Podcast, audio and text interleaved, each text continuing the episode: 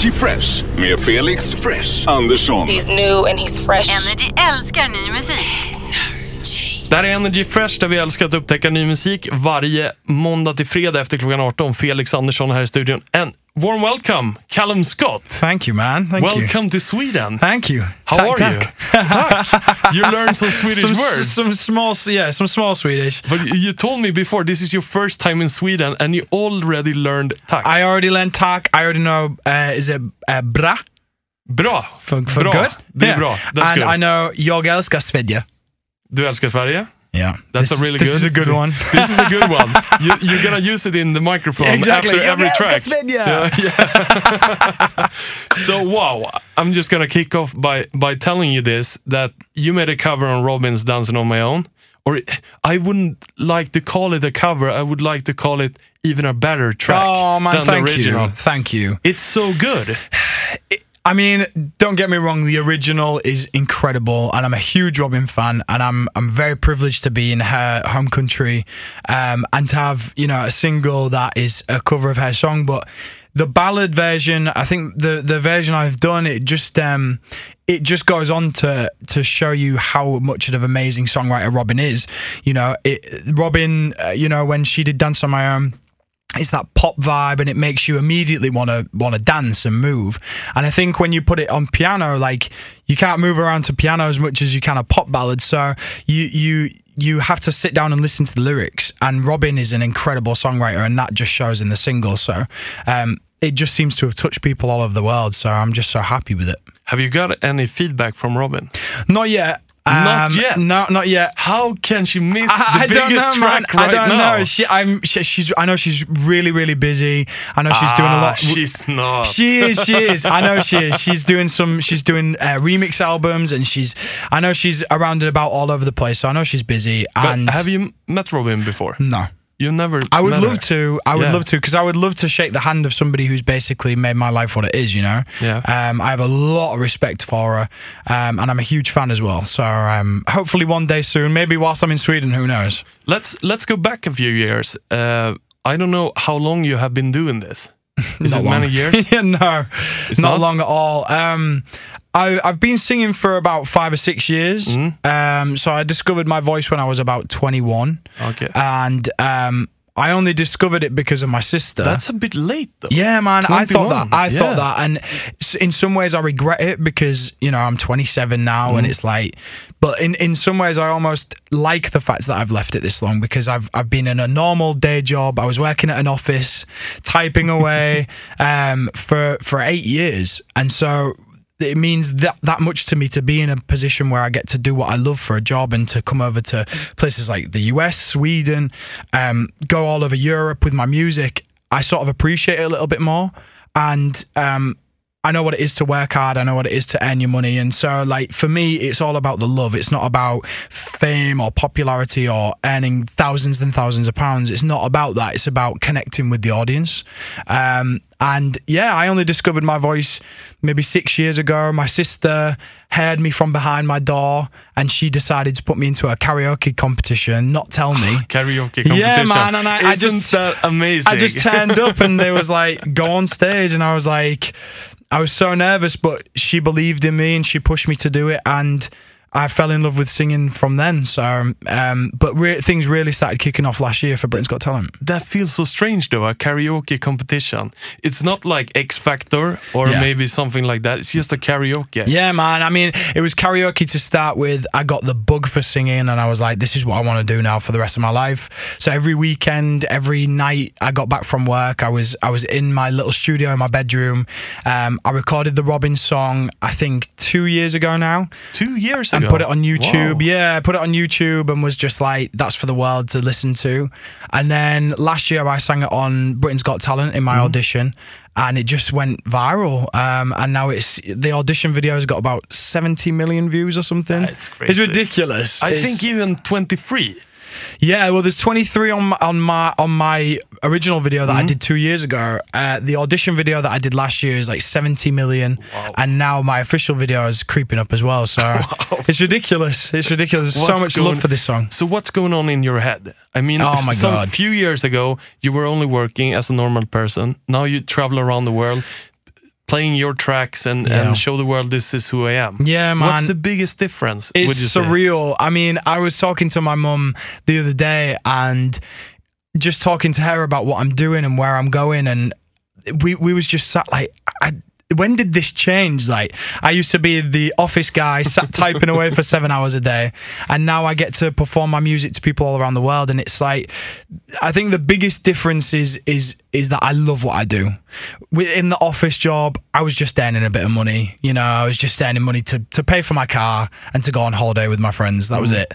Whereas now, I'm I'm I'm living and breathing what I love, and you know, I'm performing to people, and there's nothing more sort of satisfying than performing music to people and them genuinely enjoying it. And you can see on their faces they're into it. That's what I live for, you know, that kind of reaction that you get with your audience is everything to me. Um, a funny question is that I, I usually ask people this question because they see the difference from from back then until now. yeah. How does it feel to have fans? Oh my God. Is it strange? Yeah, man. I mean, you know, you go through life and you meet people and you meet friends and you you know you meet people along the way, um, and to to but to to have fans and to have people believe in what you do so strongly that they follow your move, they follow like where you're going and constantly supporting you.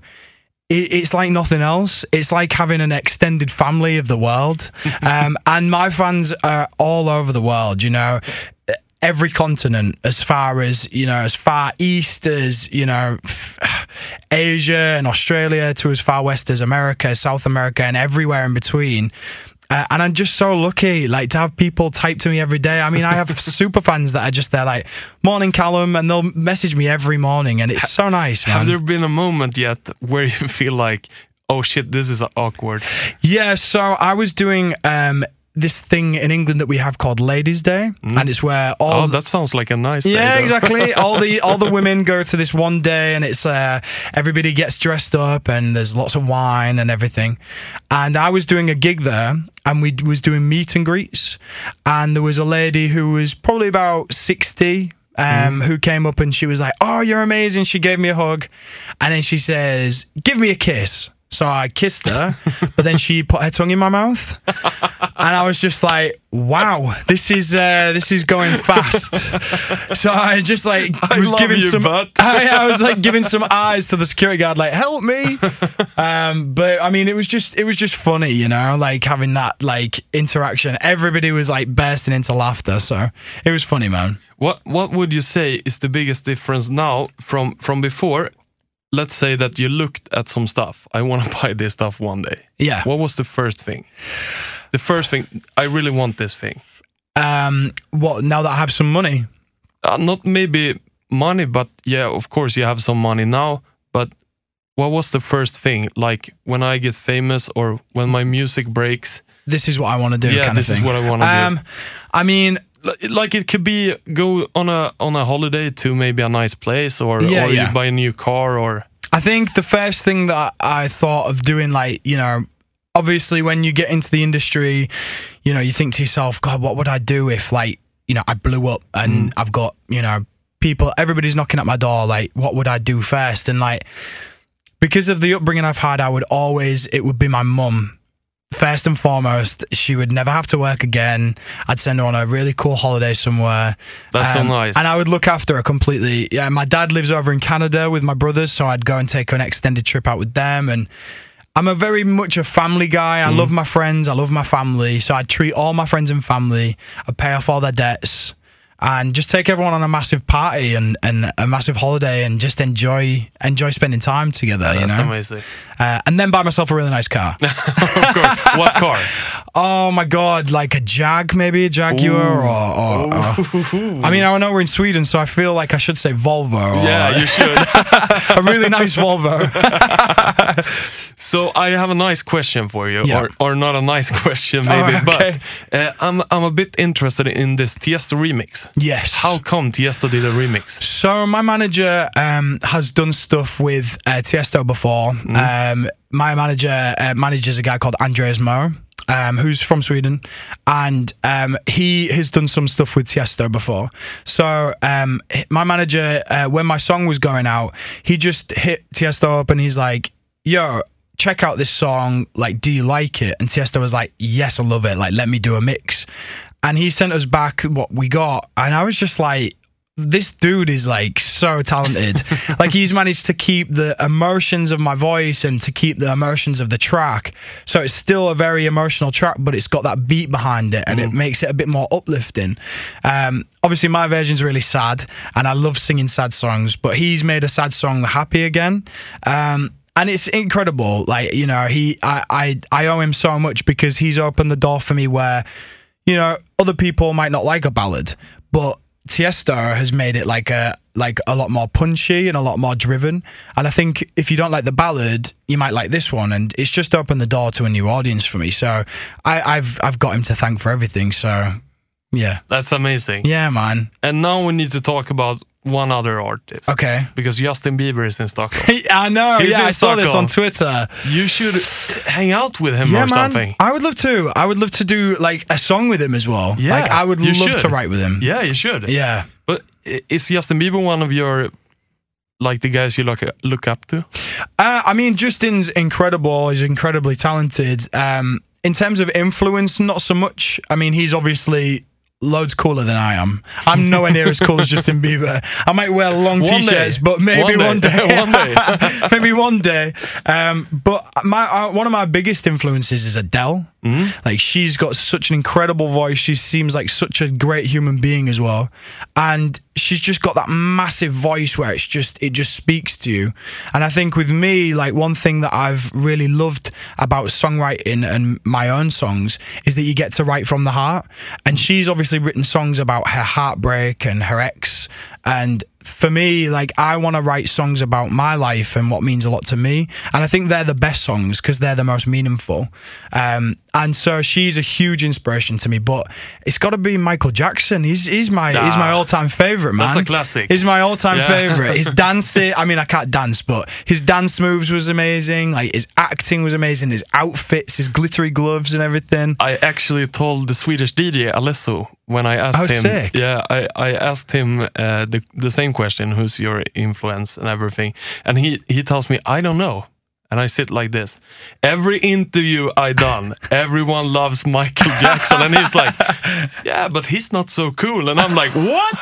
Are you kidding me?" Get out. it's like that. Yeah, man. Michael Jackson's the man. You know, he had everything. So yeah, big up to Michael Jackson. So what's next for you? Will we hear a, new single soon? Yeah, man. So I've just um, I just came from uh, London yesterday. Uh, I recorded uh, a couple of my songs with uh, a gospel choir and with um, a string section, uh, which was uh, one of the one of my dream come true. Like to to sing with those guys was incredible.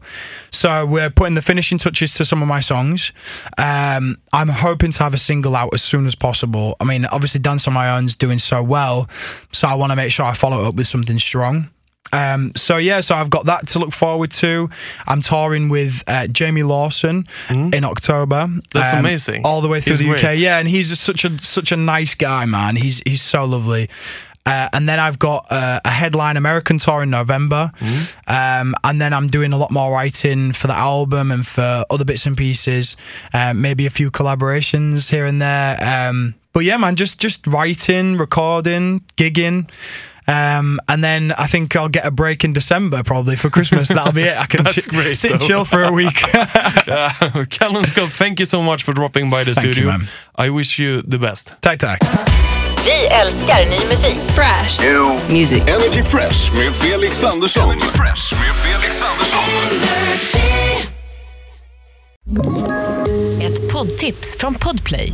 I fallen jag aldrig glömmer djupdyker Hasse Aro i arbetet bakom några av Sveriges mest uppseendeväckande brottsutredningar. Går vi in med hemlig telefonavlyssning och, och då upplever vi att vi får en total förändring av hans beteende. Vad är det som händer nu? Vem är det som läcker? Och så säger han att jag är kriminell, jag har varit kriminell i hela mitt liv men att mörda ett barn, där går min gräns. Nya säsongen av Fallen jag aldrig glömmer på Podplay.